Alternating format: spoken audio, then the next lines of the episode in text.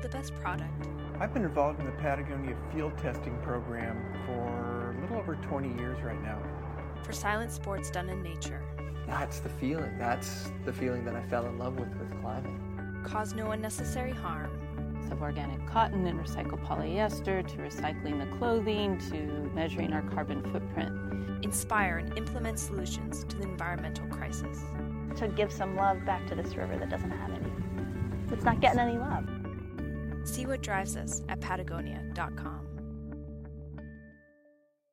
With additional support from Kuat Racks and New Belgium Brewing.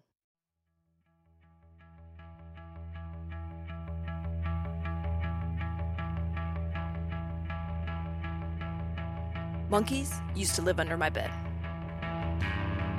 That's right, monkeys. Under my bed. You can tell me it's impossible. Monkeys don't live in California. A child's imagination working in overdrive. And rationally, most of me would know that there couldn't actually be monkeys under my bed. I mean, I checked during the day. And they weren't there every night. But when my bed would start to shake, the overriding thought that would bubble into my mind was monkeys. Under my bed. My instincts were wrong. Very wrong, as I'm guessing you could tell me. Something in that sensory input to danger identity process had gone awry.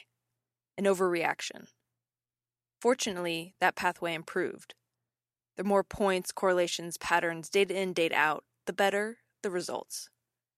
Which is good for someone who likes to spend her time in the outdoors. As I spent time hiking, meeting people, or getting far away from the world of known paths, I honed an outdoor intuition. To get me to places and through situations. I trusted my judgment of character, of what I expected to find, of what I saw. And yet, what if my instincts betrayed me again?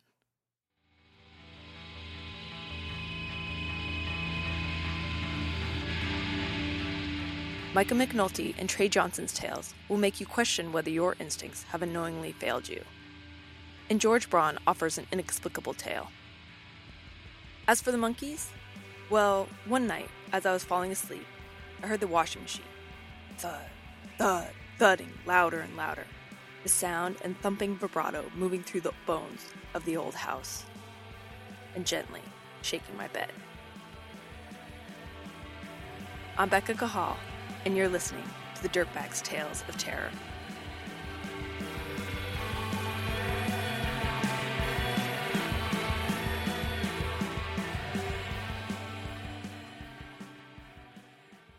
In the winter of 2003 2004, I was a caretaker at Jawbone Flats, an old mining camp. Every winter, we got snowed in. By snowed in, I mean it is 14 miles from the end of the pavement to Jawbone Flats, via unplowed gravel road. The first 11 miles are fairly wide open, usually passable on snowmobile. Then you get to a locked Forest Service gate. Inside the gate, the road narrows and the forest canopy thickens. The snowpack becomes irregular, especially on the road, because it never really freezes. There are creek holes, fallen trees. So once there's two and a half feet of snow and a couple of trees down, the last three miles into camp are passable only on ski or snowshoe. That winter, we had about 10 feet of snow on the ground. My wife, Julia, the other caretaker, Adam, and I had been snowed in for five months. My father, who was always worried about me, bought me a snowmobile to shuttle in supplies. We weren't starving by any means, but we'd run out of the special things, like maple syrup, peanut butter, bacon, beer, and whiskey. The stuff that makes life really good when you're snowed in. I planned to skin out, pick up the snowmobile, and use it to shuttle supplies to the gate. Adam and Julia would meet me there, and the three of us would pack the supplies the rest of the way into camp on skis. To this day, I don't think there's any cell service in that valley. And camp doesn't have a landline, just a really basic ship to shore radio. Sometimes it worked fairly consistently, sometimes it didn't work at all. So if I failed to show up on time, Julia would continue out to Henline Mountain, the halfway point between camp and the end of the pavement, if I didn't show up at all, she would just ski back into camp. The weather was really, really bad when I left at 5 a.m. White rain, 31 degrees, 32 degrees maybe. Not really snowing, not really raining. It had been like that for about a week and a half, so the surface of the snow was somewhere between mashed potatoes and road tar. We get some fairly strong westerly winds coming up that valley, especially in the early spring. It was just really unpleasant. I mean, it would have been pleasant if you were sit- sitting inside in front of a warm fire reading a book, to look out and say, oh wow, it's raining and blowing sideways. But when you're trying to get something done, like haul peanut butter and bacon so that you can have waffles with peanut butter and bacon, it's not quite so pleasant. I drove into town, picked up the snow machine, bought supplies, and made it back to the trailhead around 3 in the afternoon. The days were getting longer, but still fairly short. I loaded the snowmobile and went to start it.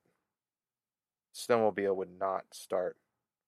I kept trying until I broke the starter cord.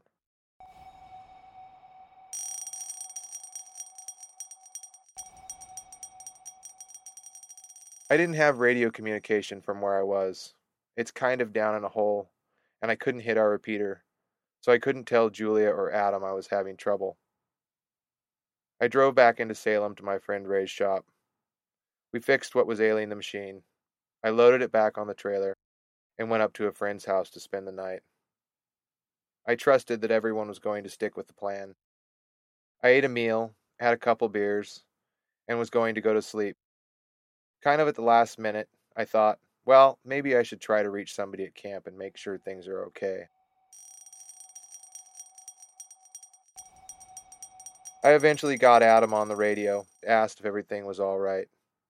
He told me that everything in camp was all right, but that Julia wasn't back yet. They'd gone to the gate together and stuck with the original plan.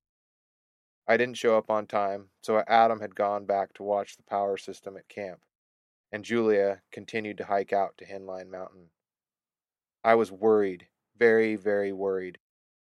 Julia is a strong hiker and skier, very familiar with the terrain, the weather had started to get worse. It was blowing 25 to 30 and raining sideways.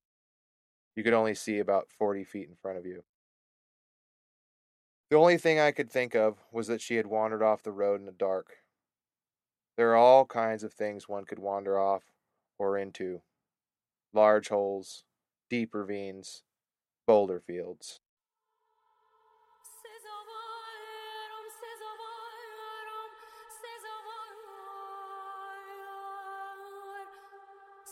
I jumped in my pickup and started heading up the road back to the end of the plow. I was just going to get on the sled in the middle of the night and go look for her. I had almost gotten to the end of the pavement when I saw her on the side of the road. She had walked to Henline Mountain. She had waited too long for me to get there, and then realized she had forgotten her headlamp. It had gotten dark, and she didn't want to try to hike back up into camp. When you're on the road outside the gate, at least you have small patches of brown and dirt that you can kind of navigate the road by. She followed the road out, but she really couldn't see anything. And it's seven miles. So she was really mad at me. Very, very mad. And very wet. We got her warmed up and got a little sleep. The next morning, she wanted to go into town. So I set out to haul the supplies in alone. It was actually a pretty nice day, sunny, pretty hard surface. I was making good time. I got up to the low side of Henline Mountain, probably three quarters of a mile from where we were supposed to meet.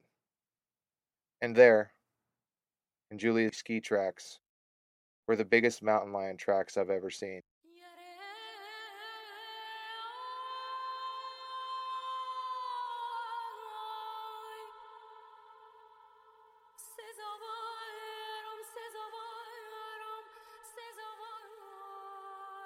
I crouched in the snow to get a better look.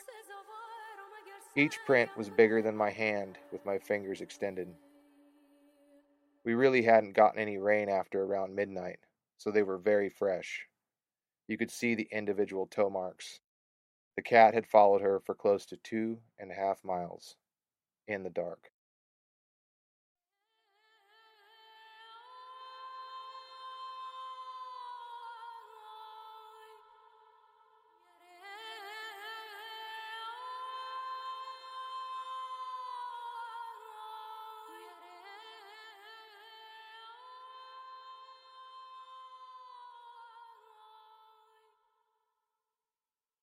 My father and I have canoed and camped all over the East Coast for as long as I can remember. In July of 2000, we headed west for a guided canoe trip down the Missouri River, along the White Cliffs, and into the Badlands. We used an outfitter who was familiar with the country and handled the logistics. The trade off for the convenience is you don't know the other people going on the trip. They could be nice, they could be party animals. We met our group for the first time in Fort Benton, Montana. It was big.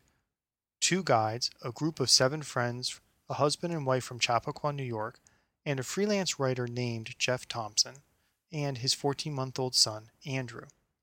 Immediately there was concern about having a toddler on our dream vacations, and my image of the trip didn't include a screaming infant or the scent of vomit. But off we went together. As we ate dinner along the riverbank the first night, Jeff and I got to talking. He knew I worked for a newspaper. We talked about his writing for magazines and papers, how he traveled and met outfitters, then helped create websites for their companies. As the night grew darker and we could see each other less and less, he explained why he was going down the river with Andrew. Ruma, his wife and Andrew's mother, had died in March from a brain tumor. Well, I felt like a jerk for being annoyed his son was on the trip. I told my dad Jeff's story. My dad told some of the others. The ice was broken. Our hearts went out to them. Suddenly, Andrew had 13 aunts and uncles watching out for him, holding him, and helping him take some tentative first steps. The next night, Jeff opened up more as we watched the satellites pass far above us. He had been in the Canadian Navy, worked on subs. He went to Bangladesh to help the Canadian Embassy set up computer networks. There, he got involved with a nonprofit. And he met and married Ruma. After moving to the U.S., Ruma started having seizures, but the doctors couldn't find anything. After Andrew was born, they headed to the Mayo Clinic in Minnesota. The doctors finally found a tumor, but the treatment made her so sick, and she didn't want to go through it. And she died. With tears in his eyes, Jeff's voice choked over some of the words. Since her death, he said, he and Andrew had drifted from one place to another, canoeing, camping, trying to create some closure. Everyone was very quiet. I couldn't imagine how tough it would be to lose your wife yet still keep it together to raise your son. Back in Fort Benton, I gave Jeff my info. We talked about canoeing down the Elk River in Tennessee in the spring. As we parted ways, Jeff said they were headed west to the Yellowstone River for more canoeing.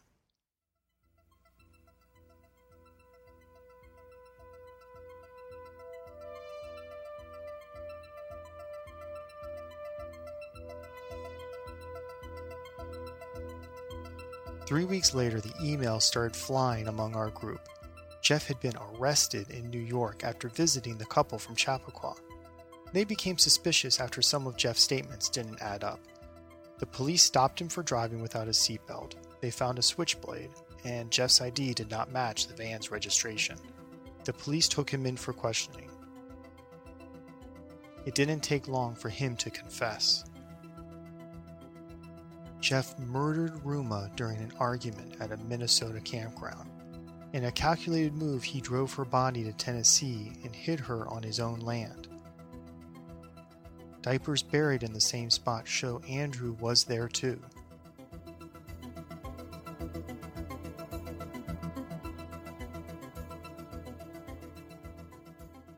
As the details kept trickling in, I was devastated to realize that one day Andrew would learn that his father had killed his mother. I couldn't believe the web of lies Jeff had spun. There was no cancer. She didn't want to live with him anymore and she wanted to go back home to Bangladesh. Jeff wasn't even from Canada. He'd been in the U.S. Navy. There was a first wife, three other children, and an arrest for kidnapping.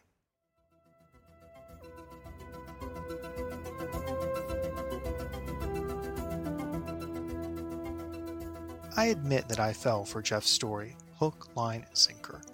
For me, meeting new people is one of the perks of being outdoors, and I extend friendship and trust based on our adventures together. I'm different now. Jeff is always in the back of my mind. He stares at me from across the campfire, making me wonder what do I really know about these people sitting next to me? Are they as nice as they seem? Or is one a murderer on the lam?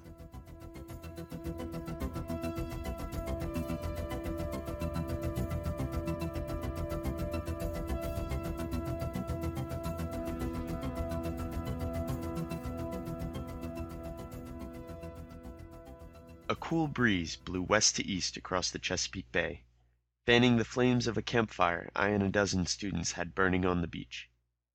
It was the end of a long day at the outdoor school where I worked. Having canoed through swamps and zipped down zip lines, we wrapped up the day on the beach after a night hike through the woods. Just as the yellows and reds of sunset faded across the bay, the stars began peeking out of the night sky, and our fire warmed and rose to life. The kids gathered around the fire and immediately began discussing the forbidden topic. Who knows any scary stories? Sadly, I was professionally obliged to interrupt. Cries of disappointment rose from the circle of illuminated faces, and as they insisted, a memory emerged in my head, as if rising from dark water, becoming sharper, more vivid. It was a memory I had not visited for many years.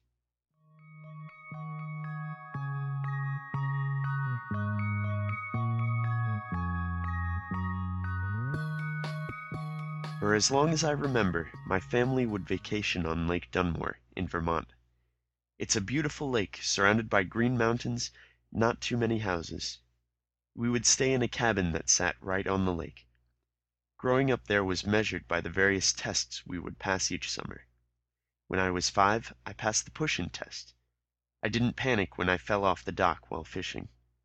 My younger brother, two years later, passed the same test when my dad called him over to look at catfish, and then pushed him in. Passing the push-in test meant that you were old enough to be on the dock by yourself, having shown that you wouldn't panic and drown if you did fall in. When I was fourteen, I flipped a kayak, climbed back in, and paddled to shore. Passing the kayak test meant I could now paddle outside the small cove that the cabin sat on. As we grew older on Lake Dunmore, our parents would motor us out to the cliffs, a fifteen foot high boulder that sat on the water's edge. We'd climb around the back of the rock and jump off over and over again. The water below the cliffs was extremely deep, and as we got older we'd jump without life jackets to try to dive to the bottom, but we were never able to touch it. When I was eighteen and my brother was sixteen, we loaded up the kayaks and headed across the lake to jump off the cliffs. We paddled for an hour or so before pulling our boats up onto shore next to the cliffs. The sun reflected the contrasting blue sky and white clouds perfectly off the lake, and we had the jumping cliffs all to ourselves. We climbed the back of the boulder, a mosquito-infested gully that was cold and dark compared to the day. Seconds later we made the first of many jumps off the cliff, and as always, we never touched the bottom. Eventually we stopped atop the cliff to warm up. We were warm in the sunlight, and the lake was a mirror that day. Its flawless surface was painted with the rolling green mountains around us. But despite the view, we found ourselves watching the black water below us. A few seconds later, no view could distract us, because rising up from the depths was a white shape.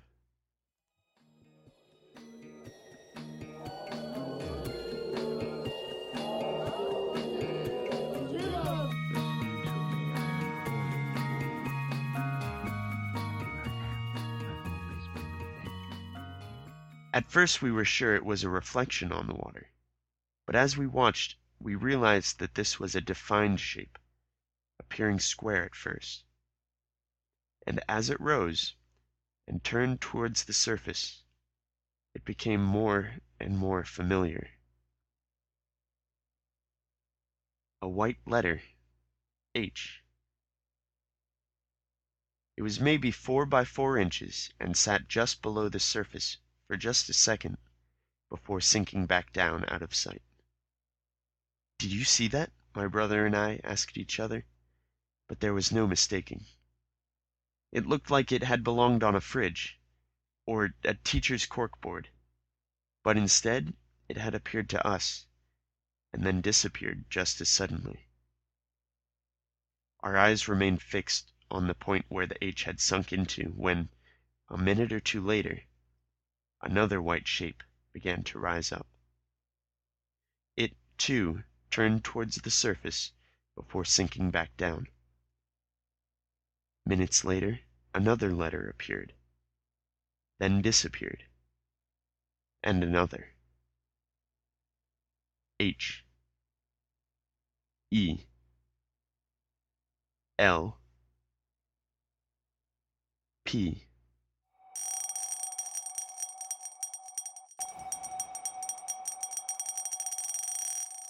There was no mistaking what we had seen.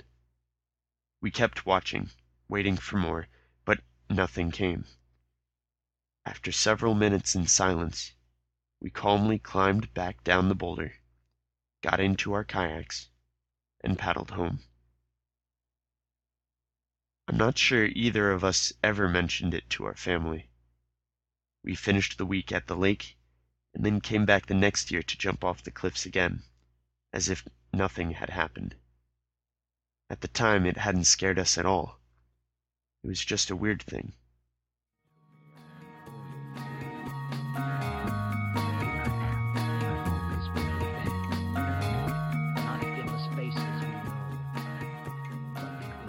The next morning, I emailed my brother. The memory was too strange and too long forgotten. I was half sure I'd made the story up on the spot. Cal, I wrote, do you remember being on the top of the jumping cliffs in Vermont and seeing white letters floating in the water? Yes, I do. Why do you ask? he wrote back. Do you remember what they spelled? It was help, wasn't it? Yeah, I wrote. That's what I remembered too.